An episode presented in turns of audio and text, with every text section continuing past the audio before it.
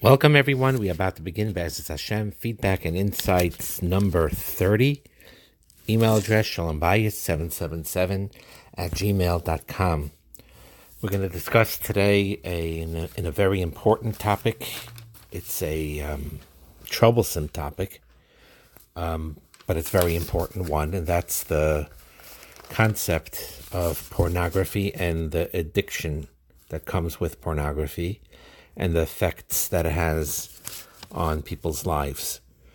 Um, in this feedback and insights, we're not going to go right now into the isurim of it, which is obvious. There's a, it's clearly a lo sasuru, and um, it's um, not condoned by the Torah. The Torah does not allow it, and um, and Torah is Eitz Chaim Hi Lamachsikim Ba, Deracheha Darchei Noam, its ways are sweet.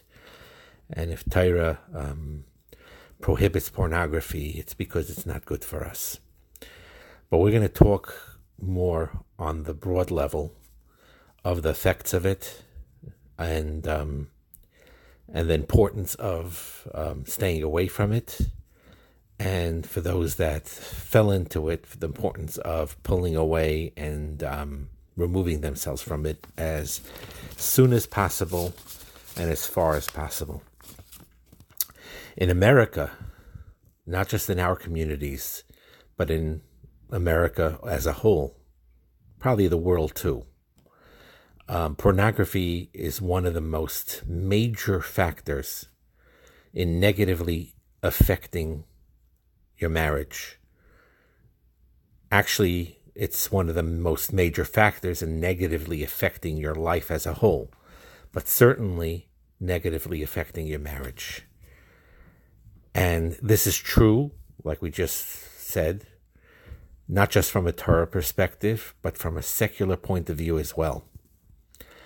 Um, it's viewed now by the science of the secular secular world, um, because many people believe that it was it's harmless or even beneficial. Um, but both of those can be easily disproven these days by factual evidence showing to the con- contrary. And um, pornography could devastate a person's mind, his heart, his emotions. It's really poison and the healthy dynamic of a marriage is seriously infected and impacted in a very bad way. And it's a sad statistic that um, in American among American teenagers, over ninety five percent of American teenagers are exposed to porn, pornography from a very early age. In our communities. Uh, Thank God it's much less than 95%. But unfortunately, it's probably a lot higher than people imagine or think. It does work like a drug on the brain. It affects our perspective on sexuality. It creates a high that's very short lived. And ultimately, it desensitizes a person sexually. We're going to speak about that later. It actually decreases sexual satisfaction in married couples, um, and and not not the reverse, as people may be mistakenly thinking.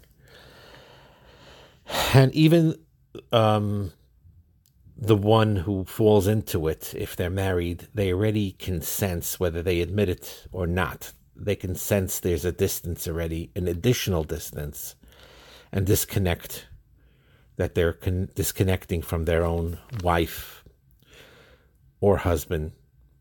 And the one who is not in porn, you know,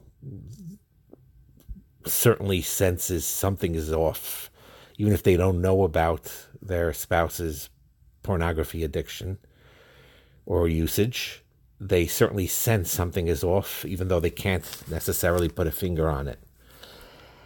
And um, it could be hard for those of you, again, it's a more common um, problem with men, but unfortunately, it's a big problem with women as well, with uh, equally devastating effects. Um, but let's, for now, talk about when a husband falls into this. The hardest part with the husband when he struggles with this is when his wife holds her husband very highly and then discovers the struggle.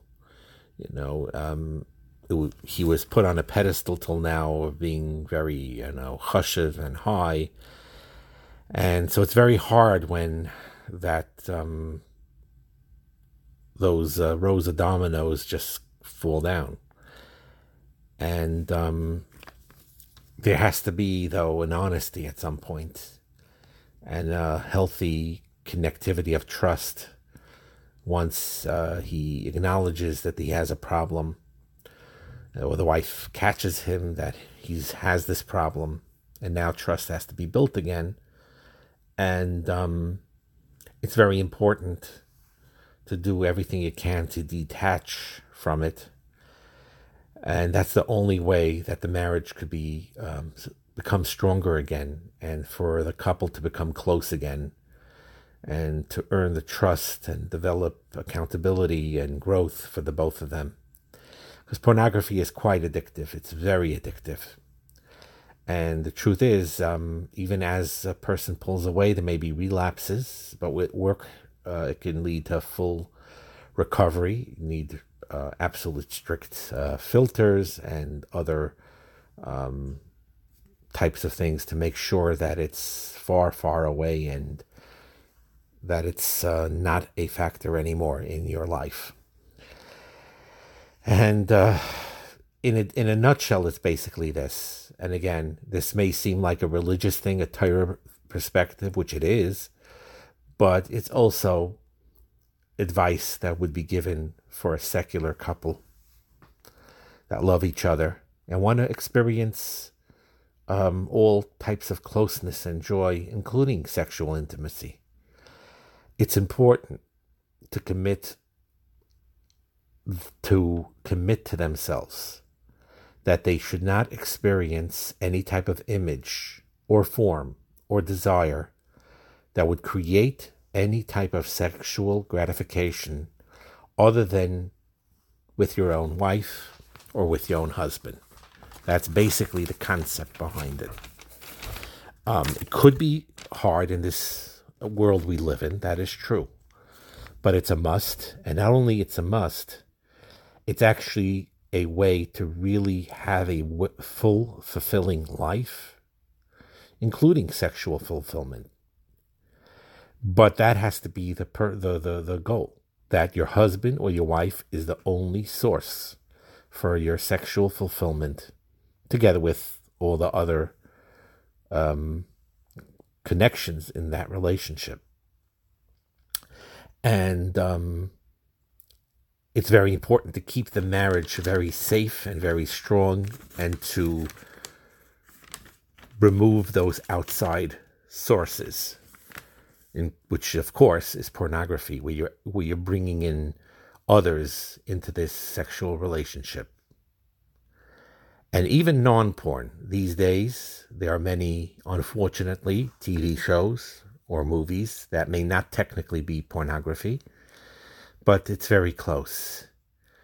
And even that is is a gateway drug. It's a gateway drug, and um, you know people um, try to justify it saying you know it's it's mutually consensual what's the big deal um, but in reality it weakens the sexual connection between a husband and a wife. It actually ruins sex. It destroys it. It makes it ugly. It applies to the visual aspects of it and it also applies by the way of reading material reading these um, romance novels. Um, so again, even from a non-Torah perspective, you know, what's the big deal? You read a love story, you know, it's nice. But when it's written in a visually explicit way, again, that takes away from the marriage. And for women, this is a problem as well, uh, because though men are more prone to watching pornography than women are. Though these days a lot of women are also fall into that. but women are prone to read explicit sexual scenes in romance novels and justifying it, saying, oh, it's love scenes. But that's false. And it does weaken the connection. And again, it's harder in real life to turn to one another, a husband and a wife to turn to one another for that sexual ex- um, connection and expression. But that is what a healthy marriage is about. Of course, as we said, it's not the only thing. You know, marriage has many, many parts to it. It's not one dimensional. It's not all about sexual, uh, you know, interaction. But it's not a small part of it either. Because Hashem, bottom line is, He did put that desire for the sexual aspects within us, but Hashem wants it and designated it to be in a marriage between a husband and a wife. And as we gave this mushal when we described the youth all the way back in an earlier feedback with a fire and a fireplace, and you should listen to that one. I think it was feedback number three. The fire and the fireplace mushal is an excellent mushal when it comes to the sexual experience because the sex is like fire. And the marriage is like the fireplace where that fire, where that sexual experience needs to take place, which means no third party, and you protect it. And porn hijacks that. It pulls apart. That's the fire without the fireplace. That could destroy the home. And um, it has a devastating effect on a wife when the husband watches porn because the wife feels she's not uh, physically attractive enough.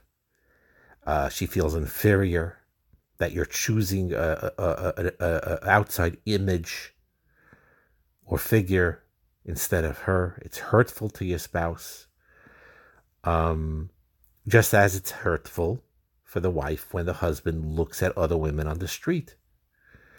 At that point, when the wife recognizes this, that this is what the husband's doing, he's looking around, either at pornography or at women on the street, then sex becomes very scary for her. There's a certain insecurity now. It becomes very hurtful. And and what Shmiras Einayim does and staying away from pornography does is it helps a marriage feel completely safe. It feels protected. When a husband has that Shmiras Einayim and removes the sexual aspects from all aspects of the of his life except for his own wife, that creates a certain safeness in the marriage, a certain protection. This is a Arei Miklat. This is where you're home. And that's a very important thing. And it goes both ways around too. Again, we, we go to with the stereotypical aspect where the it's the man that usually falls into this, but very often it's the woman that falls into this. Like I said, either by reading explicit material in these uh, romance novels, getting these, uh, you know, ideals in the brain that's not really realistic and uh, that creates a distance. Um, so could, could go both ways, but it's a more common uh, problem by men. Um, but the truth is, it's used by men and women, and it is a form of infidelity. And um, it creates uh, turning away from one another. And it increases the likelihood of a emotional separation that cholila could lead to an actual separation. They actually also did studies on this um, there was a study done in 2018. They took a sample of 1,500 young adults um, that um, watched various degrees of pornography, and um, they studied them and tracked them. And they had interesting findings there and found that pornography viewing, paradoxically, was associated with lower sexual satisfaction, not higher sexual satisfaction. So you may think, you know, if you're, you know, if you're religious, the Torah doesn't allow it. So you're depriving yourself, uh, you know, from a certain pleasure. Yeah, and it's short-term pleasure you're you're depriving yourself of. There's no question about it. There is a short-term uh, pleasure experienced, but they also think that they're, um, you know, mistakenly thinking that they're losing something long term. It's something good that they're being taken away from. It's not good at all. Um, research shows that sexual satisfaction in a marriage between couples actually goes into decline when pornography use is used more. And so the bottom line is they found in those studies the opposite was never true, meaning, under no circumstances was pornography use associated with greater sexual satisfaction. It was always correlated with a decreased sexual satisfaction in their actual relationships. And uh, it's very sad. It's a very powerful business these days. And the consumers of these type of things are, it's like a big, big billion dollar business. And um, so you see how enticing it could be. But it's destroying not only us Yidden and Golus here being exposed to these things, it's actually destroying America too. It's very sad. It is destroying America. It's destroying big portions of the world who fall into this. And um, it's it's it's very often very inaccurate anyway. Leads to low quality in sexual, um, you know, experiences, real ones that are meaningful it's one dimensional. And like it says, like I said uh, several times now, it likely, most likely leads to unsatisfying sexual relationship in a real relationship between a husband and wife. And here's another point I want to add that porn use was also significantly associated with loneliness. This is a, a study they did in 2018 and it worked both ways, meaning like this people who are very lonely, who feel lonely, would turn to pornography, which is the wrong choice, but that's what they do. But it works the other way around. If you are involved in pornography, it creates a deeper sense of loneliness and distance, an emotional pain, actually. And though it provides a temporary relief, but ultimately it induces greater feelings of loneliness and isolation. It disrupts the normal attachment you have to another human being, even not with your husband and wife, even regular just interactions with friends and family. Excuse me.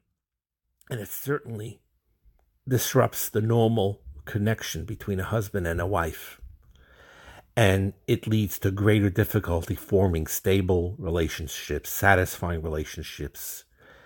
And here's the key people use this, they use pornography as a substitute for intimacy, as a substitute from being close to one another. It's so sad that many couples, for many reasons, pull away from each other instead of trying to become closer to each other in emotional ways and in physical ways and in sexual ways. It is a sadness. And it's also a big source and cause for divorce. They did a very long study that ranged from 2016 to 2014, 2006, excuse me, to 2014. They surveyed um, over 2,000 married adults, and they basically saw that the chance of divorce doubled for both men and women who were using porn, especially after getting married. The divorce rate skyrocketed. And um, it's a very sad study, a very, very sad study, but it's a true study. And it's got to a point, and this is the point where we really have to understand if secular non Jews are very concerned about the negative effects of pornography. Kolshkenas. Kolshkenas. So, whatever you can do to remove that aspect from yourselves. And no, it's a difficult Nisayon in our diet. There's no question about it. It's not an easy Nisayon to overcome. I don't just mean pornography. Even people who, Baruch Hashem, um, are not um, subject to falling into pornography, but they watch sometimes shows that they shouldn't watch, and they see things they shouldn't see, or they get sexually stimulated by other sources other than their own husband or wife. Those are aspects that need um, to be worked on and need to be um, you know, addressed in an open way. And again, these shilas of how much you tell a spouse about what you're doing secretly is something you speak to a Rav, a mentor, a coach about. I say, generally speaking, it's important to be as open with each other as possible. If it's something in the past, it's something in the past. But if it's something ongoing, whatever it is, it has to be addressed right away. And if you have this this problem now in any way, shape, or form, um, it's important to do everything you can to overcome it because that can save your marriage, it can enhance your marriage, and make your marriage very beautiful. And um, there are ways, again, if there are there are couples that have certain issues with intimacy, and there are people to go to to advise and address on how to go about it um, to enhance it and to make it better in a kosher way uh, that Rabbanim could recommend, that from therapists, no responsible people that could recommend. There are, so it's not like it's a taboo subject. Sexual intimacy is not a taboo subject, it's an important subject. But pornography is the wrong address. And what you read and what you see on the streets is the wrong address. There's responsible, um, professional people that um, can address these any these types of questions if people have it if their couple needs to work in that area in their life or they want to there are people to talk to but um, what's on the street is the wrong address pornography is the wrong address romance novels is the wrong address and like I said, as proven from these studies, it has an adverse effect. It decreases sexual satisfaction. It it basically you end up with the opposite of what you think you're going to get.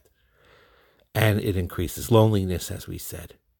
So may Hashem help that uh, this should be removed from us.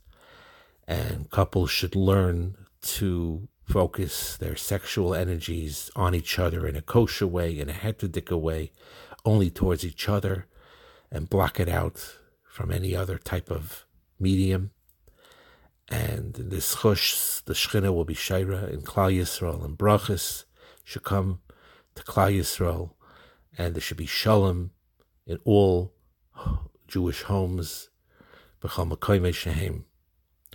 Have a wonderful day.